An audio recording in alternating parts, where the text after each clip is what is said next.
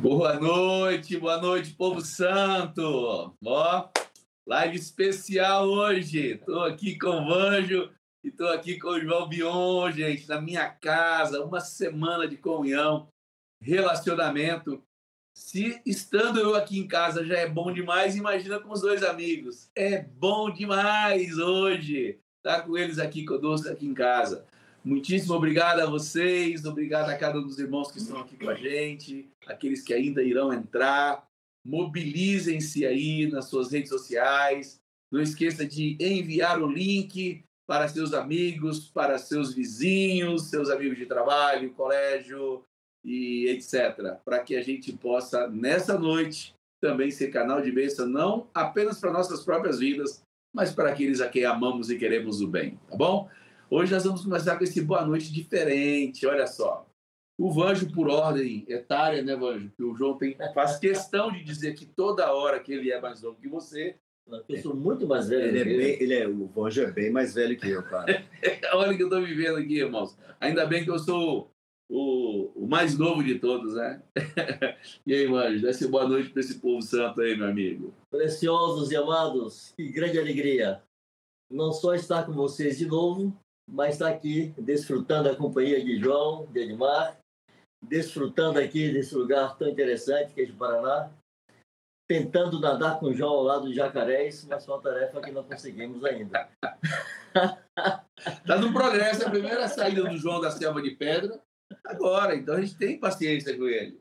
E aí, João, dá seu boa noite, meu amigo. Coisa boa ter você conosco. Boa noite, queridos. Boa noite, igreja do Senhor. Em particular, um boa noite especial para a igreja querida de Ji-Paraná e as cidades e os cooperadores, líderes que estiveram conosco das cidades vizinhas aqui. Foi um final de semana abençoadíssimo e tanto Evangevaldo, eu e nossas esposas temos sido muito amados, muito amados, enriquecidos pela vida desses irmãos aqui. É, e, de fato, eu não tive a coragem, quando eu fiquei sabendo que eu ia entrar numa água onde tinha jacaré, eu me recusei a fazer isso. Evangevaldo e Edmar, eu confesso que tiveram bem mais coragem que eu. Eu preferi ficar de fora, apenas observando, não é? Boa noite, querido. O senhor está conosco. Será uma benção a continuação desse tema tão importante para a vida da igreja. Aleluia. Amém. Aleluia. Amém. Alemão, coloca esses dois novos amigos aí também. Aí, Marcão, Manuel. Mas o João, fica tranquilo, ninguém fica decepcionado aí de São Paulo, não se decepciona com o João, não. Isso é um teste. O cara, aquela pessoa desconfiada, típico do paulista, próxima vez ele entra. E aí, Marcos, dá seu boa noite para nós, meu amigo.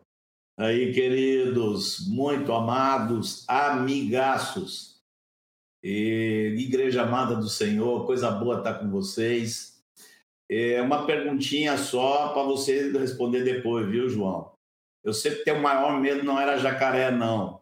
Você estava com medo de ir a Rondônia e não ter o pão que você come lá em São Paulo. Depois você. Vejo que és profeta. Marcos, olha, vou te falar, viu? Ontem eu escutei uma das declarações mais interessantes, mas eu vou, eu vou abrir o coração do João para vocês daqui a pouco, logo após o Boa Noite do Manuel. Boa noite, gente. Boa noite, igreja, espalhada pelo mundo aí. Estamos juntos mais uma vez, cheio de expectativa. Vamos que vamos. Aleluia. Alemão. E aí, meu amigo? Boa noite, meus amigos distantes, muito distantes. Né? Aqui no. Mas, no... Mas a, distância é só, a, a, distância é só geográfica. Só geográfica, só geográfica. Muito bom estar aqui com vocês mais essa noite. Vou, ah, vou dar meus recados rápido aqui, que é para a gente ter uma fluidez boa na live, né? Lembrando aí, ó, vamos falar de três formas de ajudar o Fundamentos, o projeto. Primeira, já verifica o teu like aí no vídeo, já de antemão. É até importante antes do, do vídeo, da live inteira, porque isso vai, vai chamando mais pessoas, o próprio YouTube coloca isso para mais pessoas. Segunda, segunda forma de ajudar, verifica a tua inscrição no canal, muito importante para a gente também. E terceira forma de ajudar, você, vai, você pode entrar lá no fundamentos.com. É, ponto, perdão, fundamentos.me barra apoie e tem as formas de você colaborar financeiramente com o projeto. O projeto tem custos, a gente tem entregue um material de qualidade aí, com, com vídeos recorrentes, tem uma equipe grande que trabalha envolvida no projeto, então você pode ajudar lá, qualquer que seja a quantia, é muito importante. Eu vou. Eu quero dar um recado importante aqui, que muitos irmãos solicitaram que, que o aplicativo não tivesse aquela restrição da sequência das lições. A gente tem que fazer a primeira, depois a segunda. Isso foi. É, uma nova versão foi publicada na quarta-feira da semana passada, na, na, tanto na Apple Store quanto na Play Store, e não há mais essa trava. A aplicação sim continua marcando quais lições você completou, para ser o seu controle pessoal de quais lições você, você navegou, mas para dar esse efeito de, de biblioteca, de você poder pensar, chegar e, ah, deixa eu buscar o que os irmãos já falaram sobre a volta do Senhor, deixa eu buscar o que os irmãos já falaram sobre companheirismo. É essa a ideia para que o aplicativo funcione como uma biblioteca. Pode ser, alguns casos, a gente notou de que a aplicação não auto, a, atualizou automaticamente. Entra lá na loja, na Apple Store ou no, na Play Store, clique em atualizar o aplicativo. Nosso time já está trabalhando para criar um mecanismo de forçar uma atualização, mas se você, se você vê que a tua aplicação está com as lições do cadeadinho ainda, é só entrar na loja e atualizar que isso está resolvido. E eu sempre gosto de dizer isso tem um irmão com maior, um pouco mais de dificuldade tecnológica no teu grupo caseiro, no teu convívio, no teu relacionamento, ajuda, ajuda o irmão. Atualiza o iPhone do, do, do Vanjo aí, João, por favor. vamos, vamos ser solidários aí com, com os nossos. Com os nossos prática. De ajuda mútua. Então, esse, esse recado bem importante aí para a continuidade do, do projeto, a continuidade da utilização do aplicativo. E a gente está atento, sempre. Isso foi fruto de comentários que vocês foram fazendo ao longo do tempo. E a gente vai conversando aqui com a equipe, batendo papo, decidimos abrir e aí está liberada as lições. Então, que, que aproveitem. Bom demais. Obrigado, Alemão, por nos atualizar nisso aí. Ô, Marcos, eu não sei se. Fica aí, Alemão, um pouco mais. Eu não sei se eu abro o coração do João ou deixo ele mesmo dar o testemunho acerca daquela ansiedade, preocupação que ele tinha de vir a Rondônia e não achar um pão minimamente agradável para comer. Conta para nós aí, João, como é que foi sua experiência? Não, é, a decepção foi nenhuma. O pão, o pão francês aqui de Ji-Paraná é da melhor qualidade. E eu e, aí eu encontrei a explicação para isso.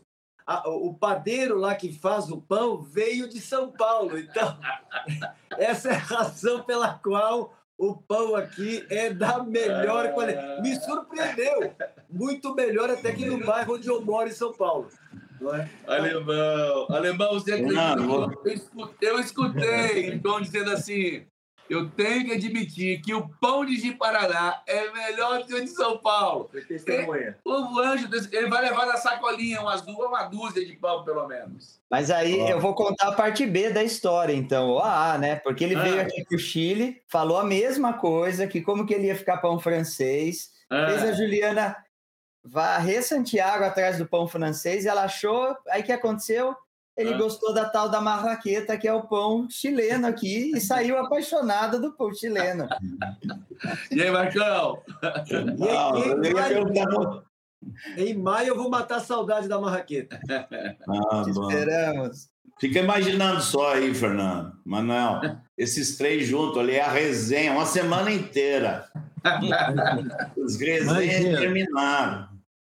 Ah, uma amizade muito sadia, uma delícia mesmo estar com os amigos. Tem sido um tempo de muita edificação, de aproximação maior aí dos corações. Tem sido muito, muito bom mesmo. Os irmãos foram muitíssimo abençoados. tivemos um retiro rico da presença do Senhor, muitos, muito ministrados pelo Senhor, uma bênção mesmo, foi muito, muito bom.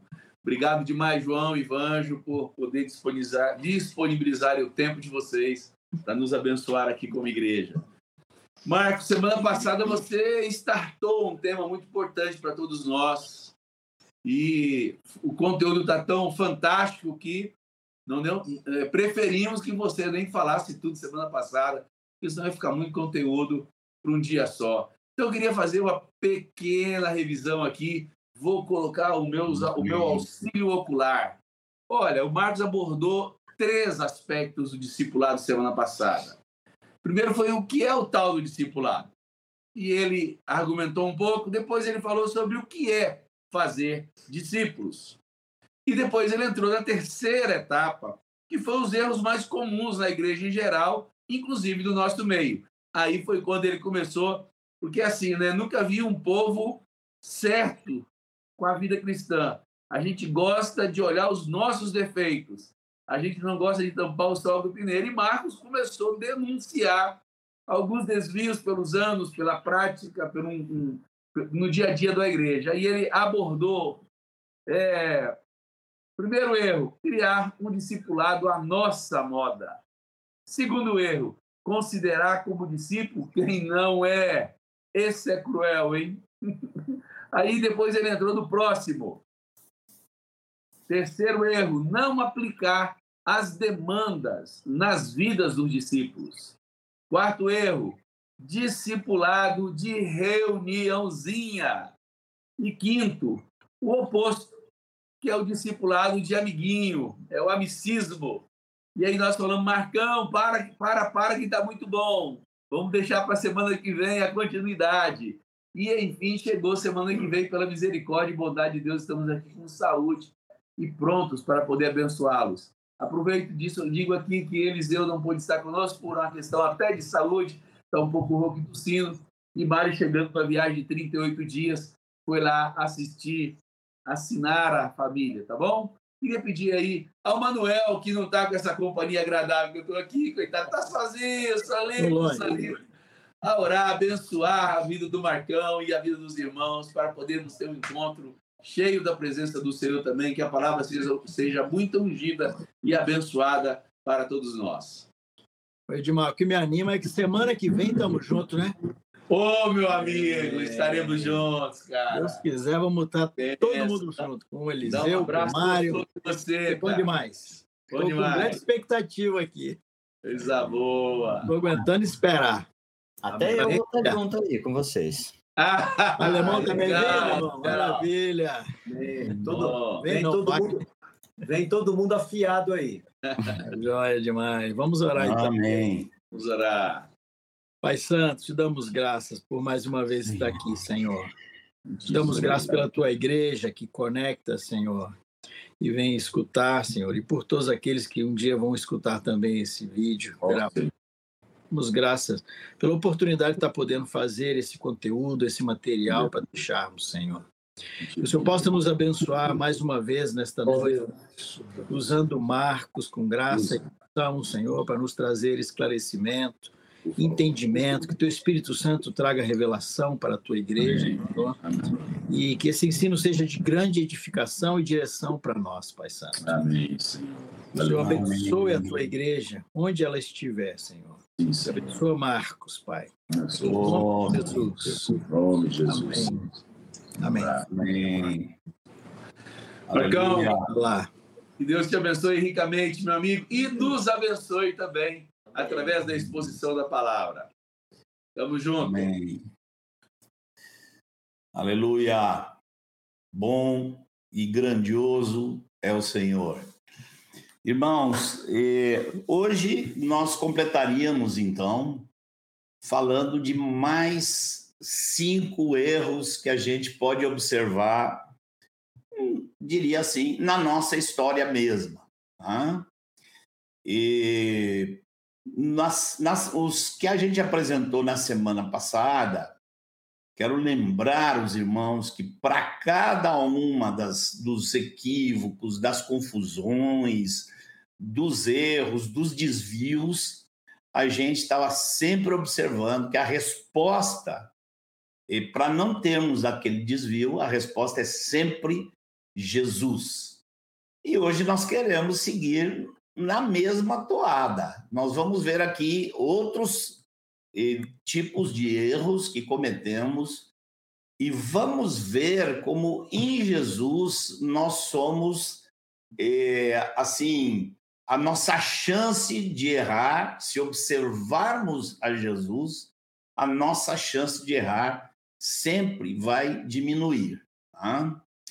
E nós falamos de alguns erros que têm a ver com um discipulado muito fofinho, não esclarecer o que é um discípulo, um amicismo, reuniãozinhas, e tal. Hoje nós podemos ver aqui o sexto erro seria um erro quase o oposto. Né? Nós vamos chamar aqui de discipulado autoritário ou a operação do autoritarismo humano nessas relações de juntas e ligamentos no corpo. E como é que a gente pode definir, de que maneira definiríamos uma relação assim que passa da medida, que entra numa forma de autoritarismo? E diria assim, de forma bem resumida, que é quando a gente, de alguma maneira, exige aquilo que Deus não exigiu. Né? Muitas coisas que temos na nossa vida são uma questão de opinião, de ponto de vista. Né? E nós podemos nos equivocar colocando essas opiniões ou pontos de vista dentro de uma dinâmica como se o discípulo fosse obrigado a seguir aquilo. Né? E, então, nós temos que ser vigilantes quanto a isso. Como vamos nos garantir? Qual seria a resposta se nós vemos esse tipo de problema em nós, no nosso meio? A resposta é Jesus. Espero que vocês todos estejam me acompanhando e completando a frase junto comigo. A resposta é Jesus. E de que forma podemos dizer isso? É simples. Quantas vezes Jesus disse que aquilo que ele falava não provinha dele, mas provinha do Pai? Quantas vezes Jesus disse isso? Então, basta nos seguir esse exemplo. Toda vez que a gente for falar com discípulos com algum tipo de firmeza, convicção, alguma contundência, nós temos que ter a certeza de que aquilo que nós falamos provém de Deus, provém do Senhor, e não de uma opinião nossa. Um exemplo que eu posso dar, que eu acho que é muito comum, é o exemplo, por assim, da escolha do cônjuge. Ah, nós procuramos ser cuidadosos, não queremos que os discípulos, as discípulas, que os irmãos estejam casando afobadamente e assim entrando num, numa situação difícil por um casamento. Então nós somos muito cuidadosos com isso. Mas nós não podemos nos esquecer que a exigência pontual de autoridade do Senhor é que se case com o irmão ou com a irmã, que o cônjuge seja cristão. Esta é a exigência. Então, nós temos situações que às vezes a gente diz assim: olha, acho que não é bom, não, e vai procurando aconselhar. Mas, no fim, a pessoa ela tem que ter essa prerrogativa de poder escolher seu cônjuge né? e não andar ali e assim manipulado pelo nosso, pela nossa visão, pela nossa escolha. Né? Então, eh, definiríamos a solução desse problema em Jesus, dizendo assim: que o discipulado não é uma relação de autoridade. O discipulado é um relacionamento de serviço, de amor aos irmãos. Tá? Então, se a gente for fofinho e não for firme com a palavra, está errado. Mas se a gente for firme com aquilo que não é a palavra, que é a nossa opinião, está né, errado também. O sétimo erro que nós vamos abordar aqui, nós vamos nos referir assim: seria o equívoco que pode acontecer dentro da igreja, acontece às vezes num lugar ou outro, não de forma geral, mas seria o equívoco de anular o discipulado entre as mulheres casadas. E a razão desse equívoco, ela tem todos os equívocos às vezes estão são oriundos de algumas razões específicas, né? Esse equívoco especificamente, eu acho que ele tem a ver com o temor normal, natural da liderança da igreja de que o feminismo entre dentro da igreja.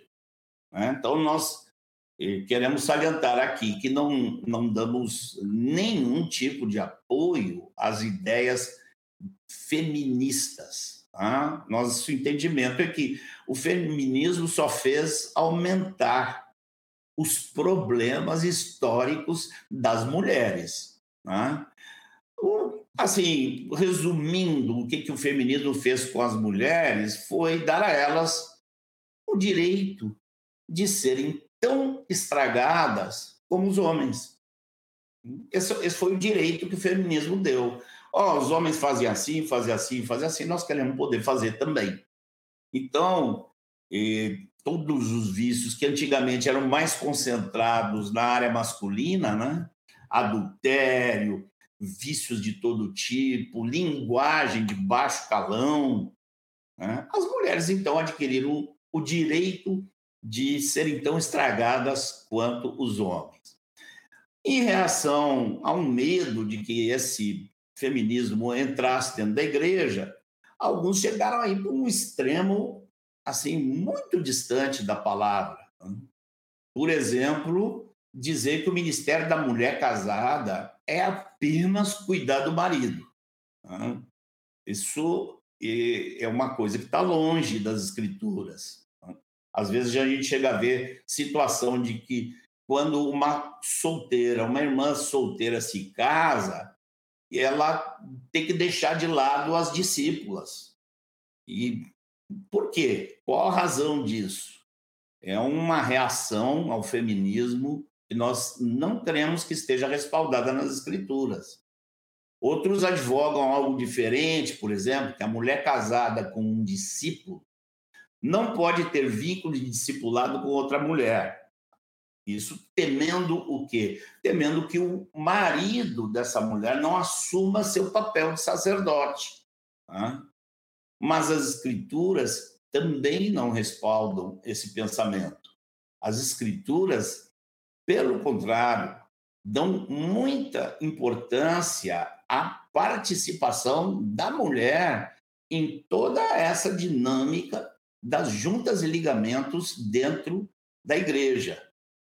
Não, não custa referir que, que, às vezes, o próprio marido não quer que sua esposa tenha vínculo com outra, mulher mais madura que lhe ajude, às vezes até por medo de que ela vá lá e se abra a respeito de problemas que ela pode ter com ele. Eu já vi disso também. Mas nós temos que lembrar, irmãos, há muitas coisas nas escrituras que somente uma mulher pode levar outra mulher a guardar. Hum? Como é que uma mulher que é um, homem que vai ensinar sua mulher a ser submissa a ele, ou a ser boa dona de casa. Todos esses ensinamentos, a palavra de Deus coloca nos ombros das próprias mulheres de ensinarem umas às outras. Então, como a gente corrige isso? Vamos olhar para quem? A resposta está em Jesus. Eu queria dizer rapidinho aqui algumas coisas por exemplo, eh, eh, vinculando o ministério de Jesus e mostrando que não é o feminismo que liberta a mulher, que o grande libertador da mulher na história da cultura humana, que é uma história que fez pouco da mulher, que desprezou a mulher, que muitas vezes pisoteou a mulher, o grande libertador dessa situação se chama Jesus. Jesus foi quem libertou as mulheres das amarras culturais que haviam. Assim, nós vamos ver que nas Escrituras, inspiradas pelo Espírito Santo, como resultado da obra de Jesus, Deus deu às mulheres o mesmíssimo patamar como criatura que o homem tem.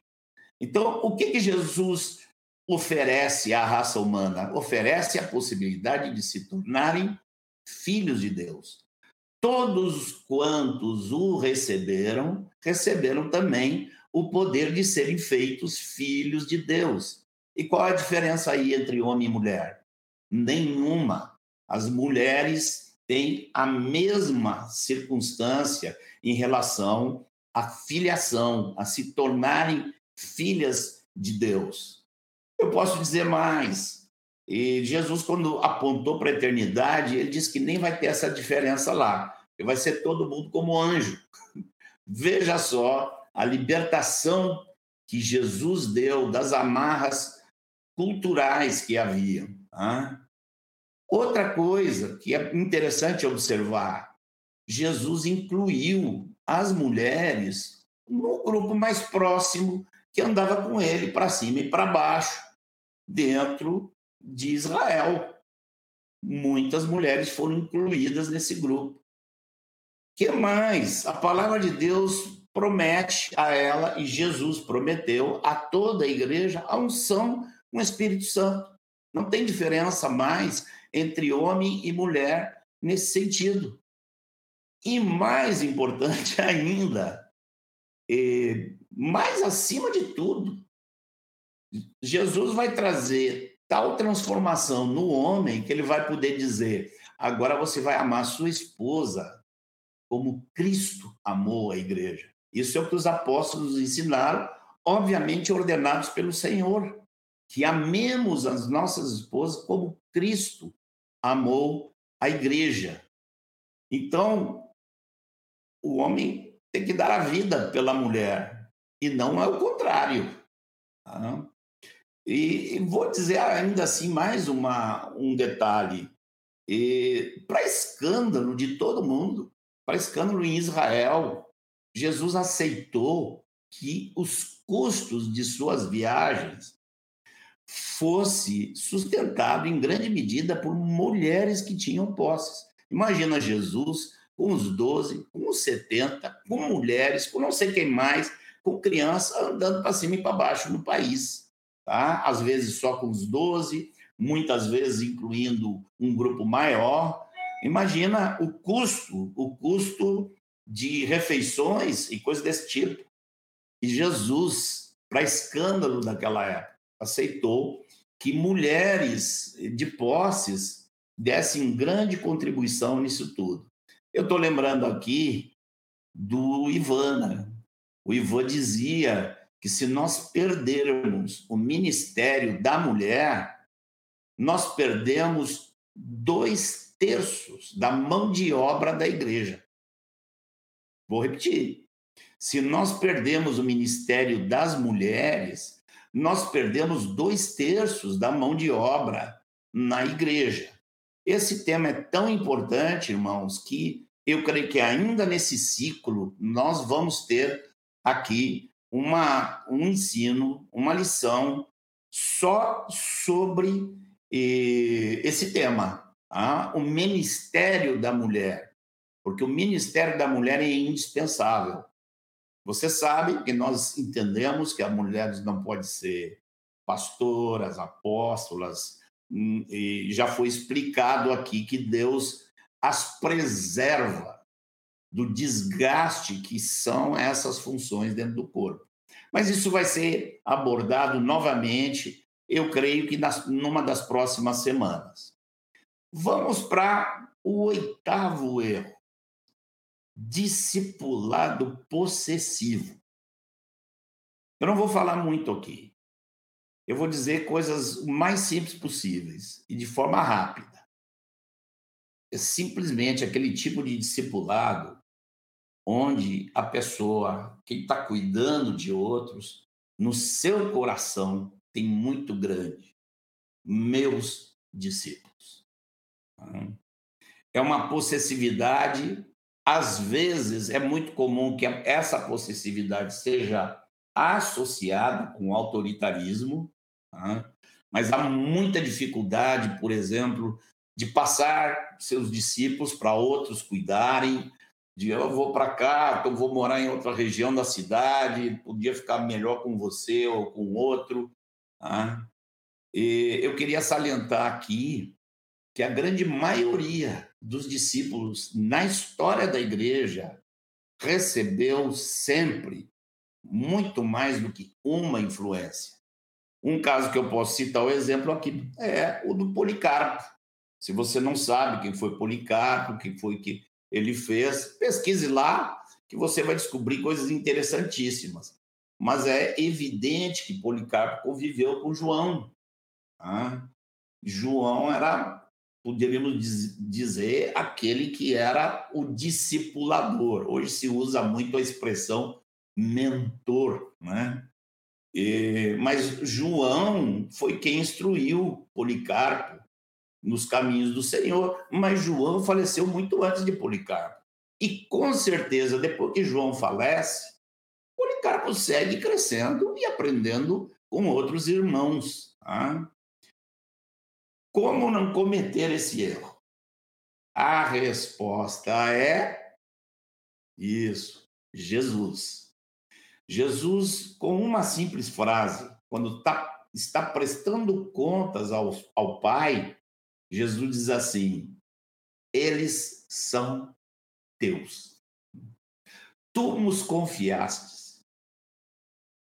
Jesus estava falando a respeito dos doze, que essas alturas já não eram mais doze, já estava indo para onze. Mas Jesus diz: eles são teus. Nem Jesus se deu o direito de ter essa possessividade em relação aos seus discípulos. O que, que você pensa sobre isso? Que fantástico! Jesus é sempre a resposta. Nono erro. Eu vou falar mais rápido esse aqui ainda, porque eu, eu acho que vai haver uma lição inteira só sobre esse tópico aqui eu diria assim, é aquele discipulado que não aponta para nada. É um discipulado que não tem um alvo a ser alcançado. Tá? Não aponta para amadurecimento, não aponta para frutificação. Tá? Outro discipulado que tem no nosso meio que não aponta nessa direção, que não está trabalhando para isso, para que todos se tornem frutíferos, multiplicando a palavra de Deus. Aí surgem relacionamentos que ficam estancados, viciados e que não vão a lugar nenhum. Não, você vê que é um processo que eh, hoje está onde estava há 10 anos. Qual a resposta? Qual a solução para esse problema? A resposta é Jesus, com uma expressão que já vimos na semana passada, queremos revê-la agora. Em Marcos, capítulo 3, versículo 14, nós vimos que Jesus designou os doze para, primeiro, estarem com ele, segundo, e os enviar a pregar modelo de discipulado para nós, Jesus. Chamou os doze para estarem com ele e os enviar a pregar. Ou seja, havia um objetivo muito forte de que esses discípulos multiplicassem a palavra que o pai estava dando através do filho. E isso aconteceu. Por isso que nós estamos aqui. Por isso nós chegamos ao Senhor, porque o Senhor colocou esse alvo na vida daqueles doze homens. Vamos, por fim, para o último erro que nós queremos apresentar aqui. Vocês podem observar que nos nove erros que a gente apresentou até agora, discípulo não leva culpa de nada. Estamos apontando para nós, para aqueles que orientam, para aqueles que são guias, para aqueles que são líderes, para aqueles que discipulam outros. Os nove erros foram nessa direção. Agora nós vamos falar de um.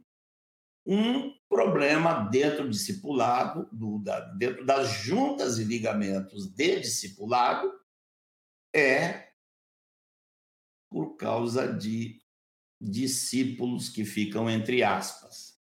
Eu chamaria aqui de resistência. A resistência a ser orientado, a ser instruído, a ser questionado, a ser confrontado. Isso há muito, muito mesmo. Quantas vezes na minha vida eu já ouvi discípulos se queixando, ou de um líder, ou de quem está cuidando dele? Aí eu vou lá atrás de averiguar. Quando ouço o outro lado, hum, você descobre que muitas vezes eu não vou dar percentual, não vou ousar dar um percentual, mas muitas vezes o problema é um discípulo que está fechado, que é resistente, que não aceita correção. Né? E, assim, e às vezes as pessoas vão perdendo o ânimo de fazer aplicação da palavra na vida desses. Né? E vai desenvolvendo um tipo de, de, de comportamento de aqueles que nunca eh, prestam conta, nem pelas suas vidas, nem por seus ministérios. Eu já vi muito, muito disso. Não vou começar a citar exemplo para não ficar assim, ah, tá falando de fulano, de Beltrano. Não vou citar exemplos aqui. Mas sim, nós temos algo importante para dizer. Qual é a solução para isso? Já foi apresentada esta solução em muitas de nossas lives, principalmente aquelas que abordaram a pessoa de Jesus, o caráter de Jesus. Então, a resposta para esse problema é Jesus. Vou dizer aqui de uma maneira bastante figurativa, mas vocês vão me entender. Jesus foi sempre discipulado pelo Pai. O Pai discipulou o Filho o tempo todo. Jesus foi sempre guiado pelo Espírito Santo. Jesus sempre fez discípulos usando a palavra do Pai e não suas opiniões. Jesus sempre se relacionou com eles, desenvolveu amizade com eles. Jesus sempre os corrigiu. Jesus nunca, nunca permitiu que alguém que estava no seu entorno seguisse com enganos em sua mente e seu coração. Jesus preferia perder a, o amor dessa pessoa por ele do que cooperar para que essa pessoa se perdesse. Me lembro aqui de uma frase também muito antiga, que eu acho que a primeira vez que eu ouvi não foi do Ivan, mas a gente ouviu essa frase de um dos companheiros do Ivan lá na Argentina que dizia assim: é impossível edificar aqueles que não se sujeitam. É impossível edificar, é impossível discipular, é impossível cooperar com a vida daqueles que não se submetem. Então, nós vimos aqui dez erros e vimos as dez maravilhosas soluções, que são maravilhosas porque elas vêm do nosso maravilhoso Senhor. Que o Senhor nos ensine a andar nesse caminho, corrigirmos nossos equívocos e nossos erros, para a glória do seu nome e para a alegria de nosso Pai que está nos céus. Vamos então colocar as perguntinhas. Nós vimos dez erros, mas nós não vamos fazer pergunta para todos os dez. Nós vamos colocar apenas três perguntas hoje, para não complicar a vida dos irmãos. Primeiro, o que é um discípulo para Jesus? O que é um discípulo para Jesus? Falamos sobre isso na última live. Segundo, como Jesus discipulou? Isso tem que ficar muito claro na mente de todos aqueles que querem cooperar com a obra do Senhor. Como Jesus discipulou? Terceiro, qual a consequência de não aplicarmos o evangelho da forma como Jesus o fez. Qual o resultado disso? O que nós colhemos como igreja se nós não aplicarmos o evangelho? Lembra? Nós falamos da diferença entre pregar e aplicar. E vimos Jesus pregando, explicando e vimos Jesus aplicando. Que o Senhor nos abençoe para vivermos na plenitude daquilo que pode nos levar a, como corpo, sermos semelhante, até que todos cheguemos à unidade da fé e do pleno conhecimento do Filho de Deus, a perfeita varonilidade, a medida da estatura da plenitude de Cristo. Nosso alvo nosso exemplo, nosso Salvador e nosso Senhor. Amém. Aleluia! Bom demais ouvir um conteúdo que é a base da nossa fé. Ninguém pode esquecer desse aspecto da vida cristã. Ser pastor não é anuência para deixar de ser discípulo. Ser discipulador não é anuência para deixar de ser discípulo. Ser um cooperador não é anuência para deixar de ser discípulo. A essência da nossa fé é continuarmos sendo discípulos do nosso amado Senhor Jesus. Por isso esse tema é tão importante, por isso esse tema deve ser trabalhado com muito cuidado, com muita paciência, nos vínculos da igreja na casa, nos vínculos de companheirismo discipulado, nos vínculos familiares, porque porque essa é a essência da nossa fé. Jesus não mandou fazer um crente, Jesus mandou fazer discípulo. Ora, se somos discípulos dele, precisamos entender bem como ser e como não ser, o que fazer e o que não fazer. Obrigado demais, Marcos, por trazer esses flashes, porque cada tema desse ah, há de se discutir muito, tem muita coisa a ser falada. Você foi falando aí, falou assim, meu Deus, tem hora que eu fico até com medo a gente abrir uns flashes desses e não conseguir trazer luz em tudo. Mas não tem jeito, a palavra abundante, muita coisa boa. E assim, normalmente quando a gente está fazendo essa live à distância, eu fico só vendo o movimento de vocês para ver quem quer falar um pouco mais do que o outro. Nem aqui em casa nem vou precisar. Você está falando aí, Marcos, eu vejo os caras só adotando aqui, ó. Então ficou fácil para mim aqui hoje. Amém. Aleluia. Aleluia. E aí? Qual dos dois vai começar? Começa pela, pelo Manuel. Como é que é? O que, que vocês querem aí? Pode começar aí, Edmar. Então tá joia. Maravilha. Deixa eu só dar um aqui, por favor. Eu, eu penso, eu, eu, o Vanjo tem uma, uma, uma, uma participação importante, destacando um aspecto do que o Marcos compartilhou conosco nessa noite, mas eu gostei demais porque eu creio, Marcos e companheiros aqui, que nós, com a graça de Deus, a gente pôde redefinir o que nós sempre entendemos como discipulado, mas que ao longo dos anos se desvirtuou. Então, quando o Marcos é, traz para nós que discipulado é, é uma relação de, basicamente, fundamentalmente, é uma relação de serviço, de amor, Discipulador não é autoridade constituída na igreja. É um irmão mais velho que está ajudando o irmão mais novo, como nós aprendemos.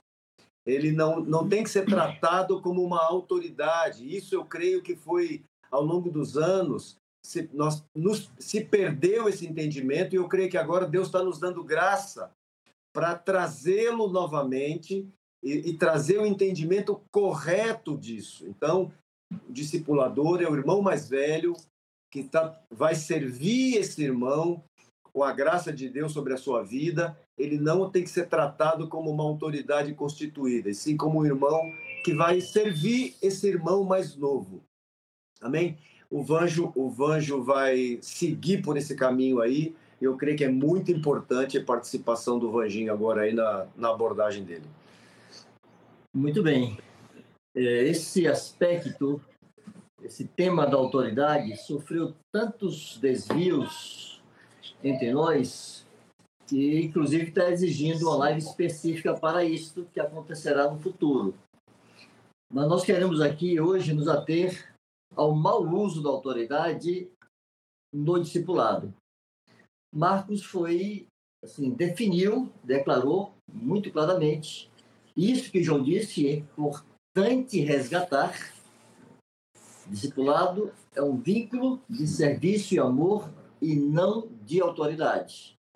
É importante demais que todos os discipuladores se catequizem com isso, que redefinam em sua mente esse conceito Bom, mas se não há qualquer nível de autoridade, há, há duas manifestações de autoridade que podem acontecer no discipulado. Primeira, Efésios 5, 21. Sujeitando-vos uns aos outros no temor de Cristo.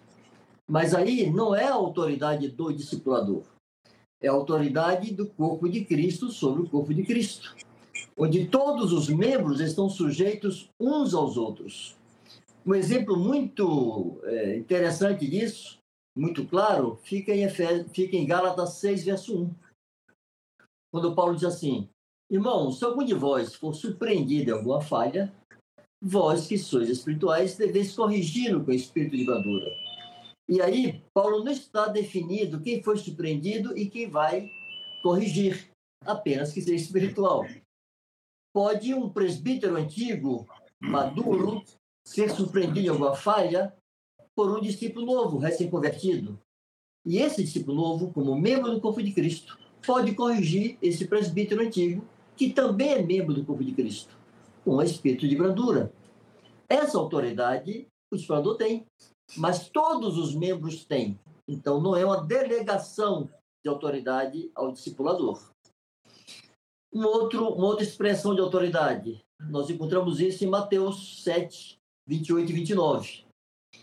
Está lá registrado que quando Jesus concluiu aquele ensino, as multidões estavam maravilhadas do seu ensino. E maravilhadas por quê? Porque ele ensinava como quem tem autoridade. Mas Jesus não era uma autoridade constituída em Israel. Ele não fazia parte do sinédrio não era fariseu, não era saduceu, não era escribe, não era sacerdote, não era nem levita. Era da tribo de Judá. Mas que autoridade era essa? É a autoridade do testemunho, da coerência. Essa autoridade o Senhor tem. Ele é tão coerente no seu ensino, o que ele ensina, ele pratica, o que ele pratica, ele ensina, que o discípulo é cativado por isso e vai querer imitá-lo. Daí, daí a importância, inclusive, de nós falarmos que discipulado é transmissão de vida pelo relacionamento. Então, o discípulo relaciona tão de perto com o seu discipulador que ele vai aprendendo a aguardar. Ele é instruído, sua mente é equipada com as verdades, o discipulador ensina o discípulo a saber, ensina a verdade, ensina os conceitos, ensina as escrituras, e depois pratica esses conceitos e esses mandamentos aos olhos do discípulo, relacionando-se com ele. Então ele adquire autoridade, porque é a coerência. Desculpe-me alugar mais um pouquinho, mas acho que o momento é esse. Importante. Há um exemplo que eu tenho usado é, regularmente. Em determinada cidade, estava em uma reunião com líderes e declarei uma frase que temos repetido, vários de nós repetido, graças a Deus, de que o membro não pertence à junta, o membro pertence ao corpo. E um dos líderes presentes, um dos cooperadores presentes, disse: Vanjo, você está enfraquecendo a junta. Eu disse: Por que, meu irmão? Você está tirando a autoridade do discipulador. E eu me assustei, porque percebi que esse conceito estava enraizado não só na mente dele, mas de vários outros. E eles não têm culpa. Receberam isso assim. E eu perguntei qual é a autoridade do discipulador. E na sequência trouxe essa argumentação que trouxe aqui para vocês. Efésios 5, 21, Mateus 7, 28 e 29. A autoridade do corpo de Cristo e a autoridade do testemunho. Mas não é uma delegação de autoridade. É uma relação de serviço e de amor. Eu peço aos irmãos que, por favor, repitam isso. Catequizem-se com isso. Explorem isso. Mergulhem nisso. Deixe essa verdade interiorizar no coração de vocês. E tenham Jesus por modelo perfeito. E mesmo sendo o Senhor e o Mestre, lavou os pés aos seus discípulos.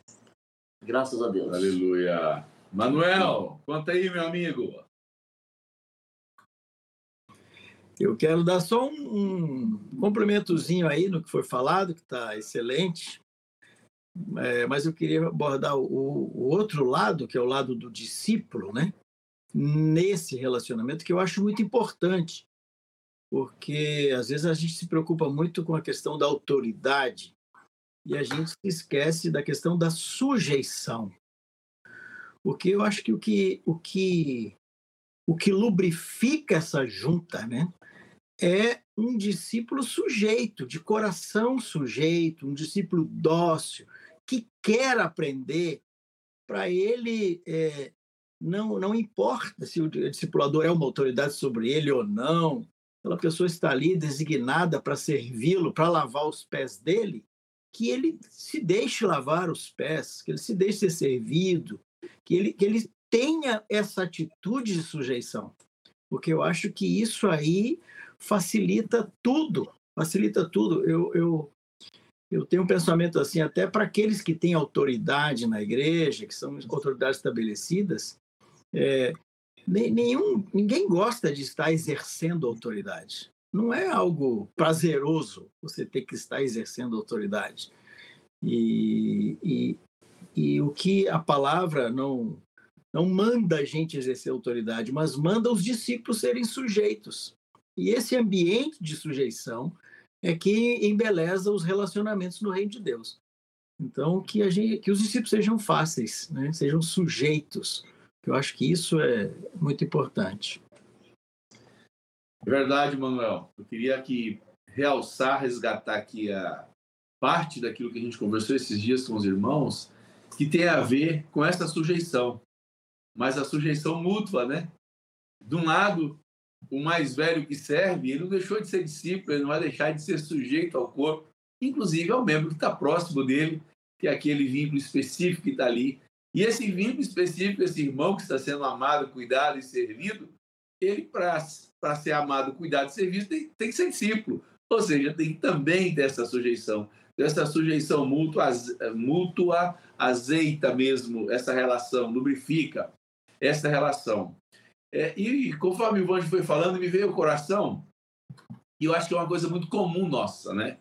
Possivelmente, é, eu imagino assim, quando alguém começou a pensar em resgatar um, um certo nível de autoridade inexistente no discipulado, possivelmente ele estava pensando nos problemas daqueles que não se sujeitam, daqueles que não gostam de, de fazer a vontade de Deus, ele achou que era uma solução.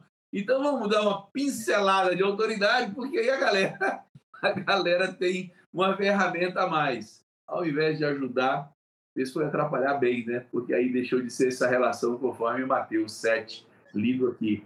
Porque aí deixa de ensinar com o exemplo e com a palavra.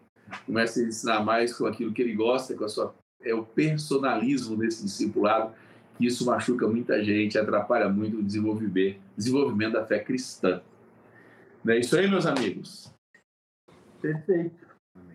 Eu, eu faria só mais uma, uma pequena observação, pegando a ponga de, de Mandolei, de Manuel. É, eu acho que a própria pregação do Evangelho, Manuel, tem enfraquecido a apresentação do Reino de Deus com toda clareza. Isso tem permitido que pessoas entrem na igreja e passam a ser consideradas discípulas quando nunca se renderam nem a Cristo nem ao corpo de Cristo, que é a igreja.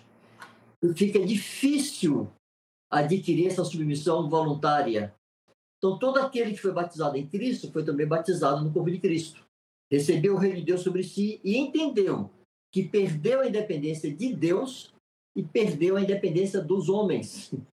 O Evangelho de Jesus nos leva a nos sujeitar a Deus e aos homens.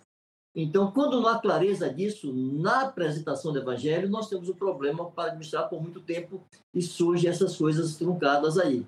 Então, essa atitude de sujeição em nada nega o que se falou sobre esse mau exercício de autoridade. O que você falou, mano, para mim é perfeito sobre a ênfase, às vezes está no local errado. É como marido e mulher. Em nenhum lugar a Bíblia diz, marido, dê ordem à sua mulher, ou sequer governe a sua mulher. Não tem esse mandamento. Quando se fala em governar, em governar a casa, e uma palavra específica para presbítero, se governar a casa, administrá-la, conduzi-la. Mas no trato marido-mulher, todos os mandamentos para o marido é ame, não trate com amargura, é, trate... Parte mais frágil. É a parte mais frágil, trate com consideração, com dignidade, dê a vida por ela, mas quando fala da mulher, diz sujeite-se ao seu marido. Então a ênfase não está na autoridade, está na sujeição. E esse é outro valor a ser tratado e enfatizado em todos os nossos relacionamentos onde há algum nível de autoridade envolvido. Perfeito. Eu, eu creio também, irmãos, uma coisa importante que eu, que eu entendo que se faz necessário grifar, é, isso é a nossa fé por muitos anos, é, desde que eu conheci, por exemplo, esses dois MM, Marcos e Mário, sempre me chamou a atenção o relacionamento deles e a sujeição mútua.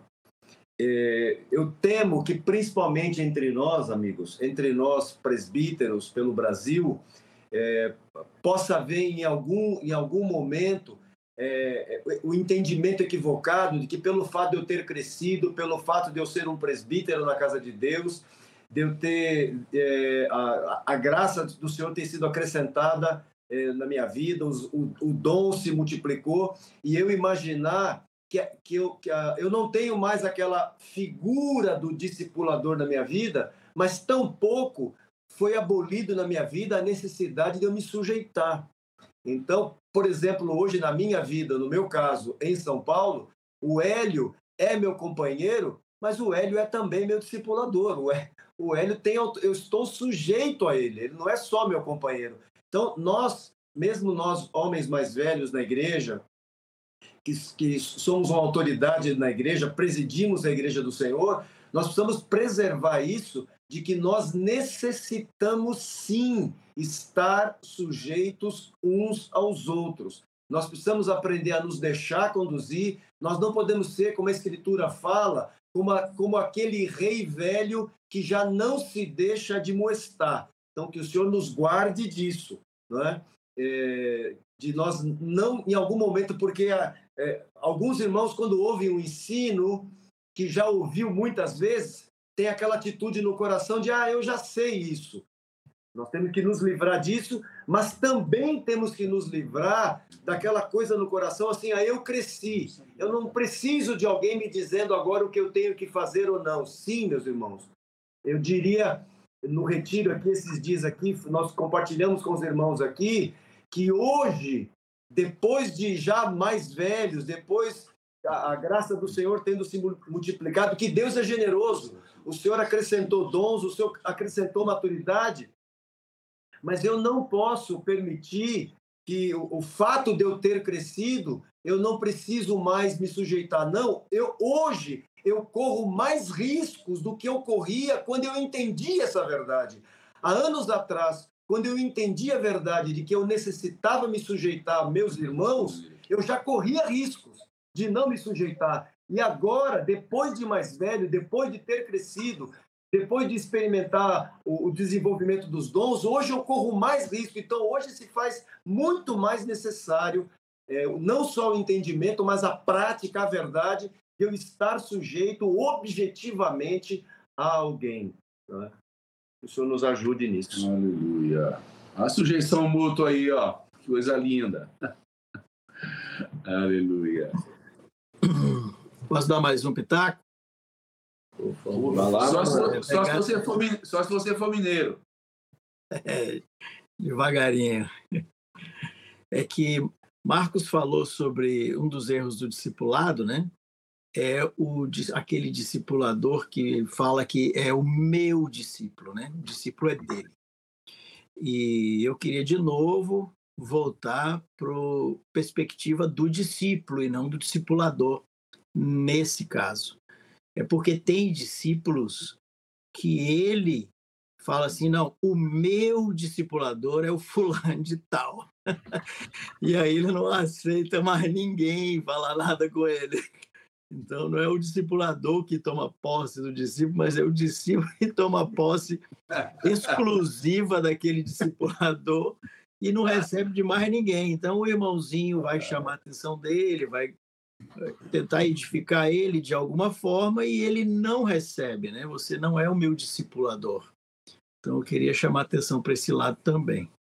É verdade, Manuel, é verdade. Olha a sujeição mútua aí. Olha é? só o desvio da não prática, da sujeição mútua, os danos que vão causando, né? Hum. Ao efeito dominó do processo, hum. do dia a dia de uma congregação.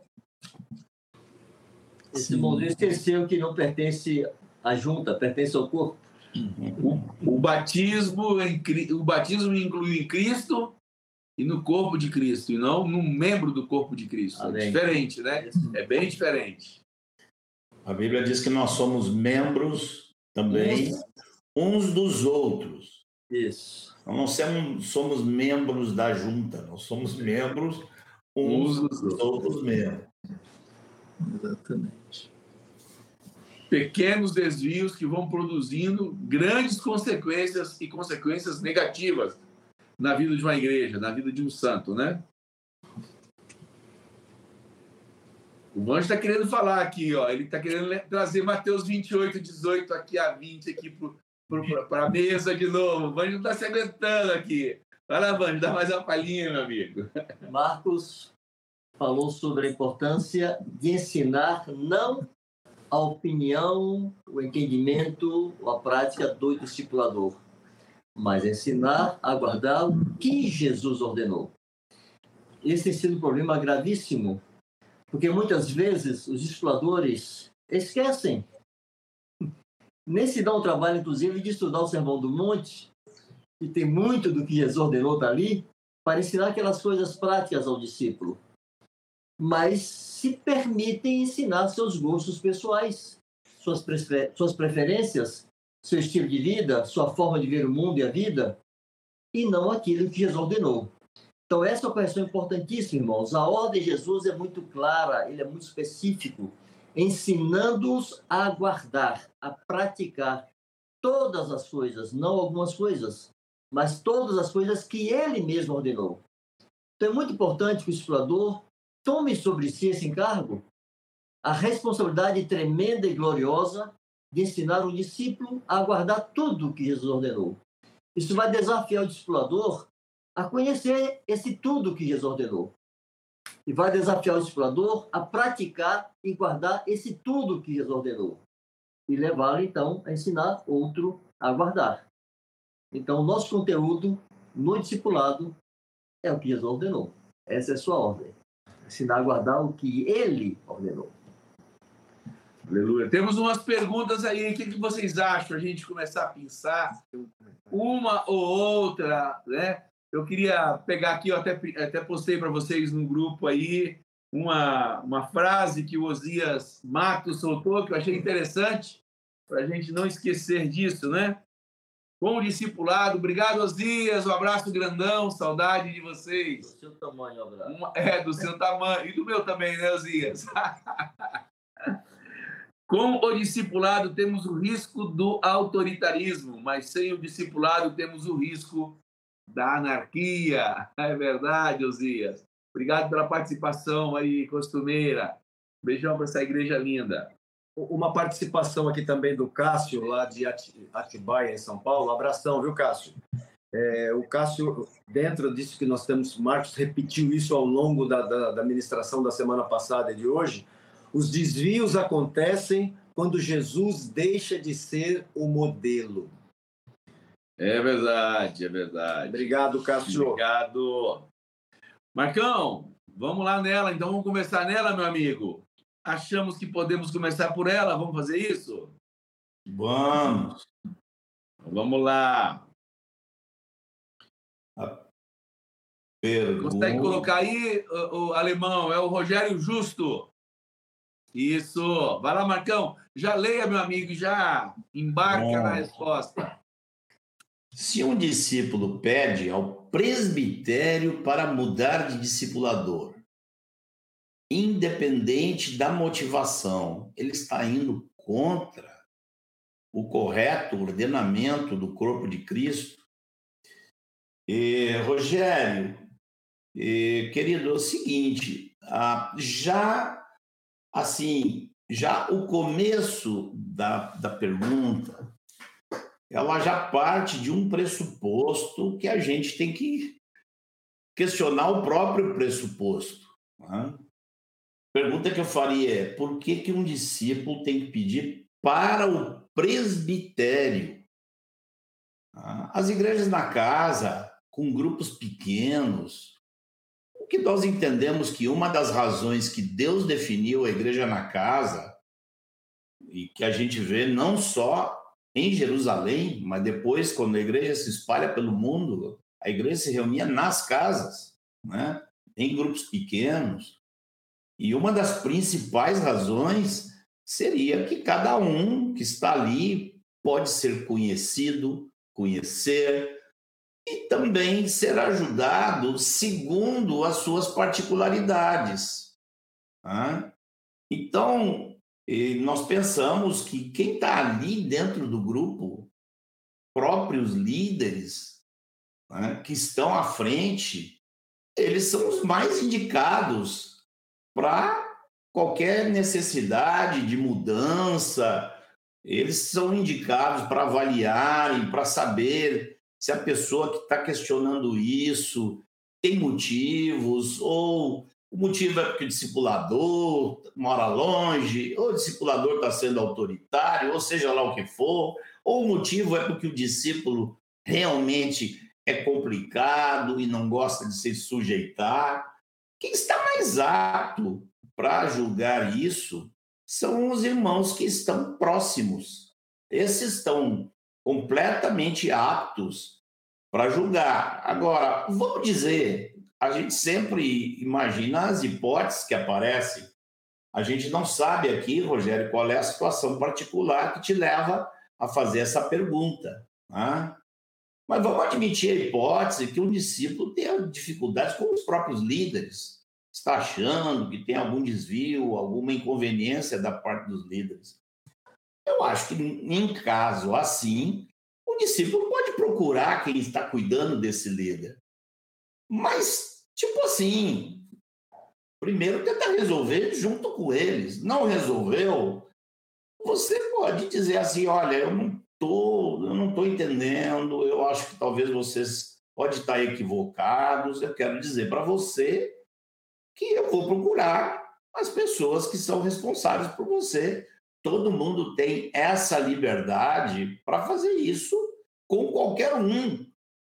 Mas não assim, tipo, chega lá, nem conversa com ninguém, já chega lá no presbitério e diz, eu quero mudar. Isso aí refletiria já um tipo de relacionamento que, que não não está sendo bem guiado, não está sendo bem orientado. Né? É, eu tenho falado, não sei se já disse aqui numa live, mas eu insisto, insisto sempre. Estou insistindo principalmente nos últimos 10 anos, que juntas e ligamentos não é tubos e conexões tigre. O que, que você faz com tubos e conexões tigre? Você pega um cano, pega um joelho, diz você vai aqui, você vai aqui, pega um outro tubo, diz você vai aqui, pega um T, diz você vai aqui. Porque o tubo não tem vida. O tubo não vai dizer, ó, oh, não estou gostando, estou gostando, prefiro aqui, prefiro ali. Nós estamos tratando com vidas e não são tubos e conexões tigre. E o melhor lugar para que essas coisas vão acontecendo ao natural seria justamente entre aqueles que estão se relacionando com proximidade. É claro que há situações que podem envolver o presbítero. Pode chegar a envolver o presbitério ou alguma situação. Mas não seria, vamos dizer, não seria o caminho imediato ou o caminho mais, mais simples. Joia! Às 9h30, o Jesus está voltando, profetizando, proclamando a volta do Senhor. Fez uma pergunta. E o Vanjo já se prontificou a responder com texto bíblico e tudo. Vamos lá, alemão. Olha lá, consegue ler daí, Vanjo? Hã? Poderiam citar exemplos de discipulado na vida dos apóstolos, Pedro, João, etc., e o núcleo batizado por Felipe não foi vinculado ao explorador. Por quê? Bom, essa, essa, essa segunda parte da pergunta é mais fácil. Ele estava de passagem, estava indo embora para Etiópia, não tinha que não vincular lá ninguém. Aí Deus teria que dar-lhe a graça para que lá reproduzisse o que recebeu. Mas quanto à vida dos apóstolos, para mim, é, há duas citações que são assim emblemáticas e é uma evidência eloquente de que será prática na vida dos apóstolos. Paulo escrevendo a Timóteo, 2 Timóteo 2, de 1 a 2, ele diz: O que de minha parte ouviste, diante de muitas testemunhas, isso mesmo transmite a homens fiéis e idôneos Paulo já, inclusive, é, indicando a Timóteo, fazendo a seleção a quem transmitir isso, pessoas fiéis idôneas, para que ensine a outras, a outras, a outros homens, né? Então, fica evidente, claro, que havia uma transmissão de ensino pessoal, que Timóteo ouviu de Paulo, transmitisse a outros homens, fiéis idôneos. E na própria segunda carta de Paulo a Timóteo, no capítulo 3, versos de 10 a 14, Paulo diz assim: Tu, porém, tem seguido de perto fé, comportamento, é, propósito. Timóteo acompanhava Paulo e seguia de perto os passos de Paulo. E no verso 14, Paulo volta a insistir: Tu, porém, permanece naquilo que aprendeste, sabendo de quem o recebeste. Demonstrando que havia um vínculo definido, Timóteo sabia de quem havia recebido. Ele não andou consultando a biblioteca, alguém orientou de maneira ordenada. Isso não exclui, naturalmente, receber de outros, mas ali fica indicado um vínculo e um compromisso muito bem definido entre esses dois homens, Paulo e Timóteo, como uma referência uma mostra bíblica de que isso era uma realidade entre eles. Inclusive, Vanjo, irmãos, companheiros, dentro desse exemplo de Timóteo que o Vanjo está dando, tanto não só Timóteo, mas Timóteo e Tito são chamados por Paulo, Paulo se refere a eles como verdadeiros filhos na fé. E, e, e, e, aos dois, Paulo também se refere, no momento ele se refere a eles como filhos e depois se refere como companheiro. Deixou de ser filho? Não, mas ele cresceu, aquilo que o Marcos há pouco disse. E discipulado que não leva para lugar nenhum. Você vê que o discipulado de Paulo com Timóteo levou para algum lugar. Timóteo se tornou companheiro dele. Queria pedir aí, é, como é quem foi mesmo, o Anjinho, que você respondeu? A quem foi mesmo? É, Érica Mendes. Érica, vamos lá. Aqui. Não, Jesus está voltando, né? Que o, que o Anjinho respondeu, o discipulado. Ó, oh, meu amigo, eu não sei o seu nome, não identificou, mas assim, se for homem ou mulher, obrigado pela sua participação queria pedir a você, assista a lição 77 da semana passada, que na introdução foi falado sobre o discipulado. Aí é um, é, nós temos um, um, problema cultural. Então, na linha do tempo, nós não entendemos bem o que é um discipulado. Então, é esse texto que Ivan usou é, uma, é o exemplo do, do discipulado prático. Como é que funcionava o ensinamento diário na vida dos, dos irmãos, tá bom? Isso era cultural. Então, assista a lição 77, assim você vai aprofundar mais ainda o entendimento na sua vida, tá bom, querido? Manuel, você quer comentar, meu amigo? Não sei, não. Favor. Era nessa mesma pergunta aí que foi feita, que o Vanjo falou, né? O Jorge tentou explicar aí com Paulo, porque é em Paulo mesmo onde a gente vê mais esses detalhes na escritura, né, Vanjo? Exatamente. Não há, não há muitos detalhes sobre Pedro, João, Tiago, é, embora quando você lê as cartas, você vê que eles falam alguma coisa, até que estavam repetindo, né, porque já tinham falado. É, a gente vê, por exemplo, em Atos, que eles perseveravam na doutrina dos apóstolos, né? Então, são indicações de que os apóstolos atuavam e todos conheciam a sua doutrina, eles estavam ali ativos, né? Mas, é, voltando para a ministração que Marcos trouxe, Marcos fez uma ênfase que eu creio que é para nós a, a- ênfase mais importante. A resposta é Jesus. Eu queria voltar para Jesus, porque ele é o nosso modelo, né? Ainda que a Bíblia não nos diz muito claramente é, sobre o discipulado de João, de, de Tiago e outros, mas a Bíblia nos mostra muito claramente o discipulado de Jesus. Então, quando Jesus falou para os seus discípulos e de fazer discípulos, eles entenderam o que, que era para ser feito e eles obedeceram e eles fizeram. E o que, que eles entenderam? É que era para fazer como Jesus fez com eles, que eles fizessem com outros. E Jesus chamou eles para estarem com ele e os enviar a pregar e ensinar aquelas coisas. E se a gente fizer uma, uma, uma observação detalhada sobre o ministério de Jesus, nós vamos ver a intensidade de relacionamento de Jesus com seus discípulos. Jesus, o ministério de Jesus, ele foi, ele foi assim é, praticado na rua e nas casas, ou nas casas dos outros, ou na casa dele, né? Jesus foi para Cafarnaum e a casa dele era movimentada. A gente vê, por exemplo, aquele episódio, eles colocam o aleijado por cima do telhado, ali era a casa de Jesus. A casa estava tão cheia que ninguém conseguia entrar. Eles arrancaram o telhado e botaram o aleijado por cima. Então, era algo intenso e constante. A gente vê Jesus com Lázaro ali na casa dele algumas vezes, vemos Jesus na casa de Pedro, vemos Jesus relacionando com eles e vemos Jesus andando com ele pelas ruas. Eles sabiam onde era o lugar secreto que Jesus ia lá naquele jardim. Eles tinham uma intensidade de relacionamento muito grande com seus discípulos e isso os discípulos entenderam que era para fazer e não esse discipulado de reunião ou esse discipulado aí que Marcos citou, mas um discipulado intenso de relacionamento. E eu creio que todos eles praticaram isso. A gente tem os exemplos de Paulo, mas eu creio que todos praticaram. Isso mesmo, meu amigo. Bom demais. O Marcos Lucas fez uma pergunta para você, Marcos.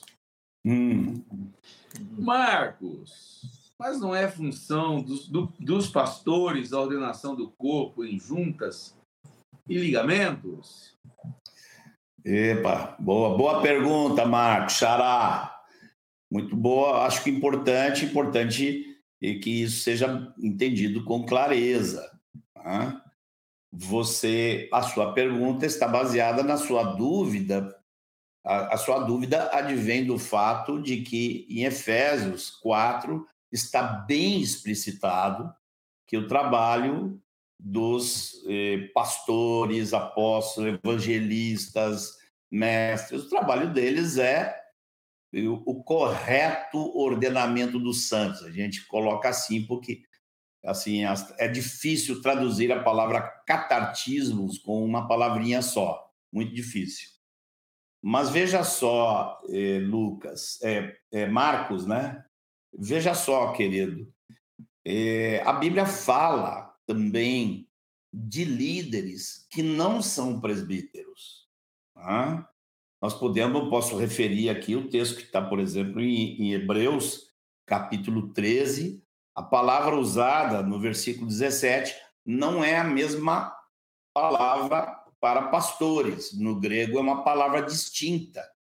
Tá- está traduzido em português como eh, obedecei os vossos guias. A expressão ali não é pastor. E você vai ver pelo resto do versículo a carga que esses líderes ou guias, se preferirem falar, a carga que eles levam, mesmo não sendo presbíteros. Aqui diz: sede submissos para com eles, pois velam por vossas almas como quem deve prestar contas, para que façam isto com alegria e não gemendo. Aqui, ó, quando você resiste, o sujeito segue lá, segue tentando te ajudar, mas vai gemendo, né?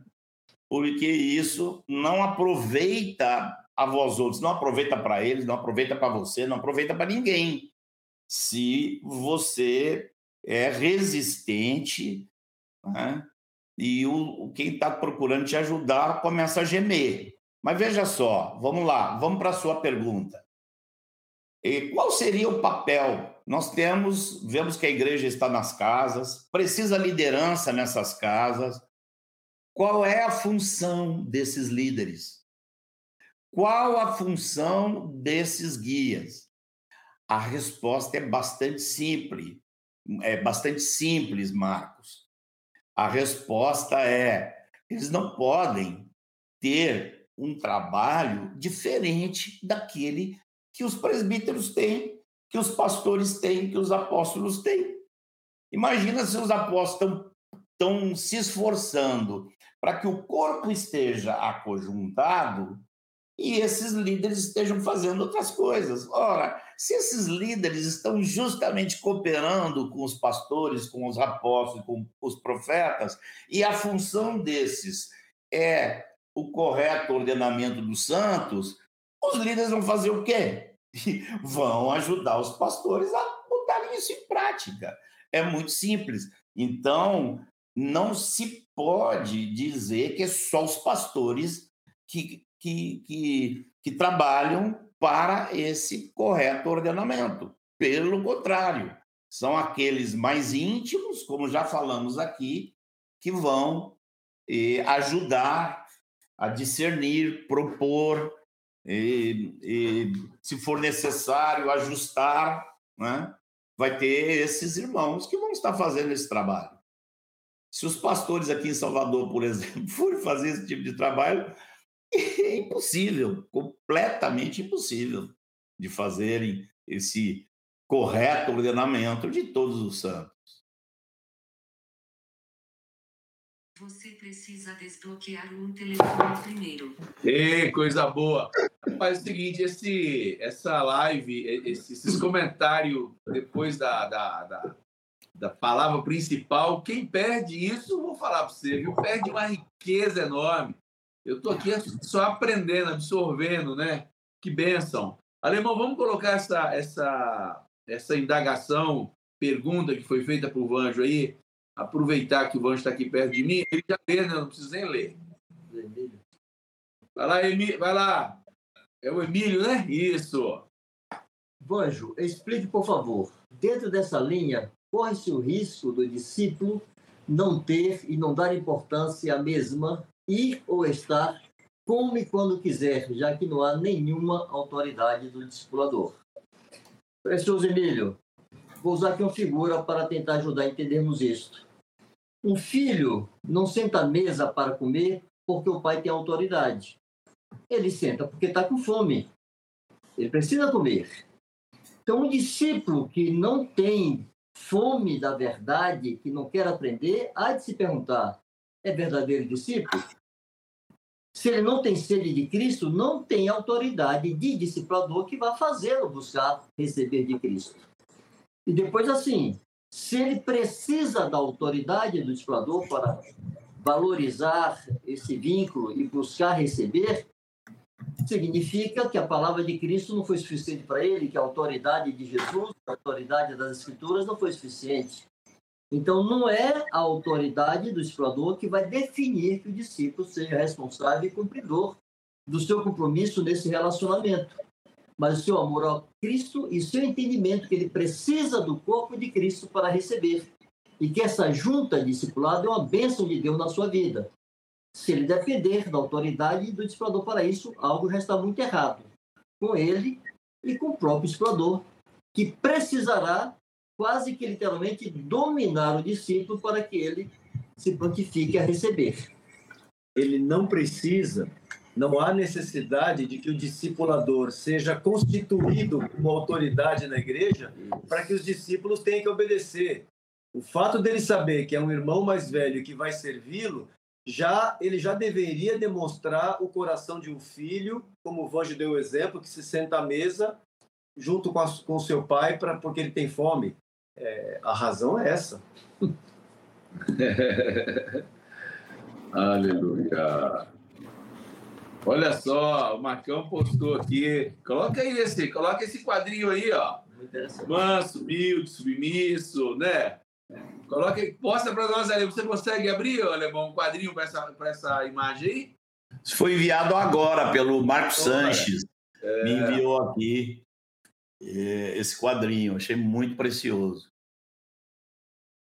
Porque é impossível edificar quem não se submete. Aleluia. Obrigado aí, meu irmão, por ter mandado. Olha aí, olha aí.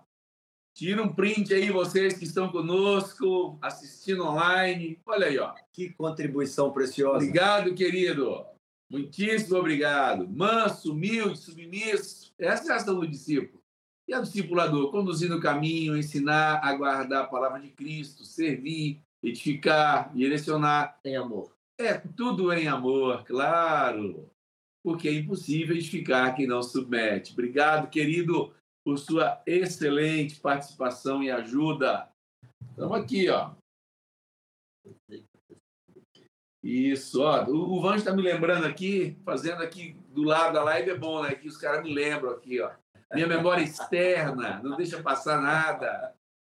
Houve uma pergunta aí no meio do, no meio do chat sobre participação de mulheres, alguma medida dentro da igreja na casa queríamos, do núcleo da igreja na casa, queríamos pedir a você um pouco de paciência e vamos sentar os sete para bater papo sobre esse tema e assim explorarmos melhor o assunto, que lá na frente também vai ser trazido. Marcos até já tinha dado spoiler hoje, e lá na frente vamos falar um pouco mais sobre o serviço das irmãs na casa de Deus. E essa pergunta seguramente vai ser contemplada na sua resposta quando o tema for abordado por nós.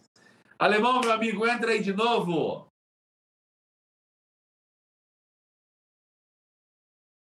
Que, que a tecnologia não faz, né? O cara está lá em Santiago, no Chile, e aqui conosco, tranquilo e calmo, né? Pode ligar o seu microfone, alemão. Graças a Deus que vocês erram também, eu fico muito feliz. Eu, eu faço de propósito, que é para dar esse. nivelar, para nivelar, né, alemão? esse ar cômico, né? É, tô aqui, amigão. É essa tecnologia aí que nos aproxima, muito bom. Vamos lá? Recados finais? Amém. Mais uma vez, muito, muito obrigado para você que assistiu a live, você que está vendo esse conteúdo depois, como alguém disse aí, né? Que riquíssimo esse conteúdo pós-ministração, né? Quanto quanto a gente aprende, quanto essa live de uma hora e meia tem para nos edificar. Eu já sei de alguns grupos aí que o requisito já é a live completa, viu, Edmar? Para é, para pro, os discípulos aí, para poder discutir sobre o tema no grupo caseiro, na junta, o, o, requisito já é a live completa. Então. Legal, pacote tem, completo. Tem funcionado. Aproveita, aproveita o finalzinho aqui, é onde a audiência começa a dar aquela baixada, vocês já vão sentindo que a gente está tá se aproximando do final. Compartilhe o link, manda nos grupos de WhatsApp e coloca no comentário pós-live, não no chat aqui, uma frase importante. Eu vi aqui o. Não lembro quem era, estava marcando aqui no chat todas as frases importantes já, já fez um trabalho aqui de de mineração, de, de, de anotação muito importante. Então, coloca isso nos comentários. Para quem chega depois, Sabe que o, o, o, consumidor de YouTube tem muita gente que tem costume de ver os comentários, né?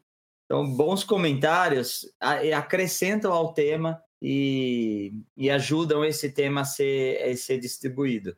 Lembrar vocês do aplicativo, as lições estão todas liberadas, eu já fiz essa introdução aqui no, no começo, não vou entrar em detalhes outra vez. Então, não tem mais a sequência do, do caminho da lição, você pode acessar todas as lições, e mais sim manter as lições que você já concluiu. É isso, meus amigos. Teve, teve bastante pergunta aqui, uma participação muito boa do nosso do nosso do nosso corpo, dos nossos irmãos, dos espectadores, né? Pode ter gente passando aqui, tem gente de, de outros contextos que são todos bem-vindos a esse, a esse canal. Verdade, verdade. De todo coração agradecemos a vocês que participam conosco online, que digitem no chat, tira um tempo para poder, de alguma maneira, é, rememorar o que foi dito, trazendo uma frase de catequese, trazendo, às vezes, coisas de lições anteriores, animando a gente com essas perguntas que instiga o debate, que instiga o bate-papo, o aprofundamento do conteúdo. Obrigado mesmo, obrigado a vocês que estão aqui conosco hoje e todos aqueles que, porventura, virão nos assistir posteriormente por conta do seu horário. Obrigado, Marcos. Obrigado, Alemão. Manuel, muitíssimo obrigado. Obrigado, João. Ivanjo, por estar aqui comigo. Nós vamos agora encerrar essa live. Nós vamos jantar na casa de um discípulo. Para vocês que quiserem vir de Paraná, casa, comida, roupa lavada e sapato folgado do pé. Vamos servir aqui com todo o coração. Um abraço enorme. Deus abençoe vocês. Fiquem na paz do Senhor. Um abraço. Um abraço. Tchau.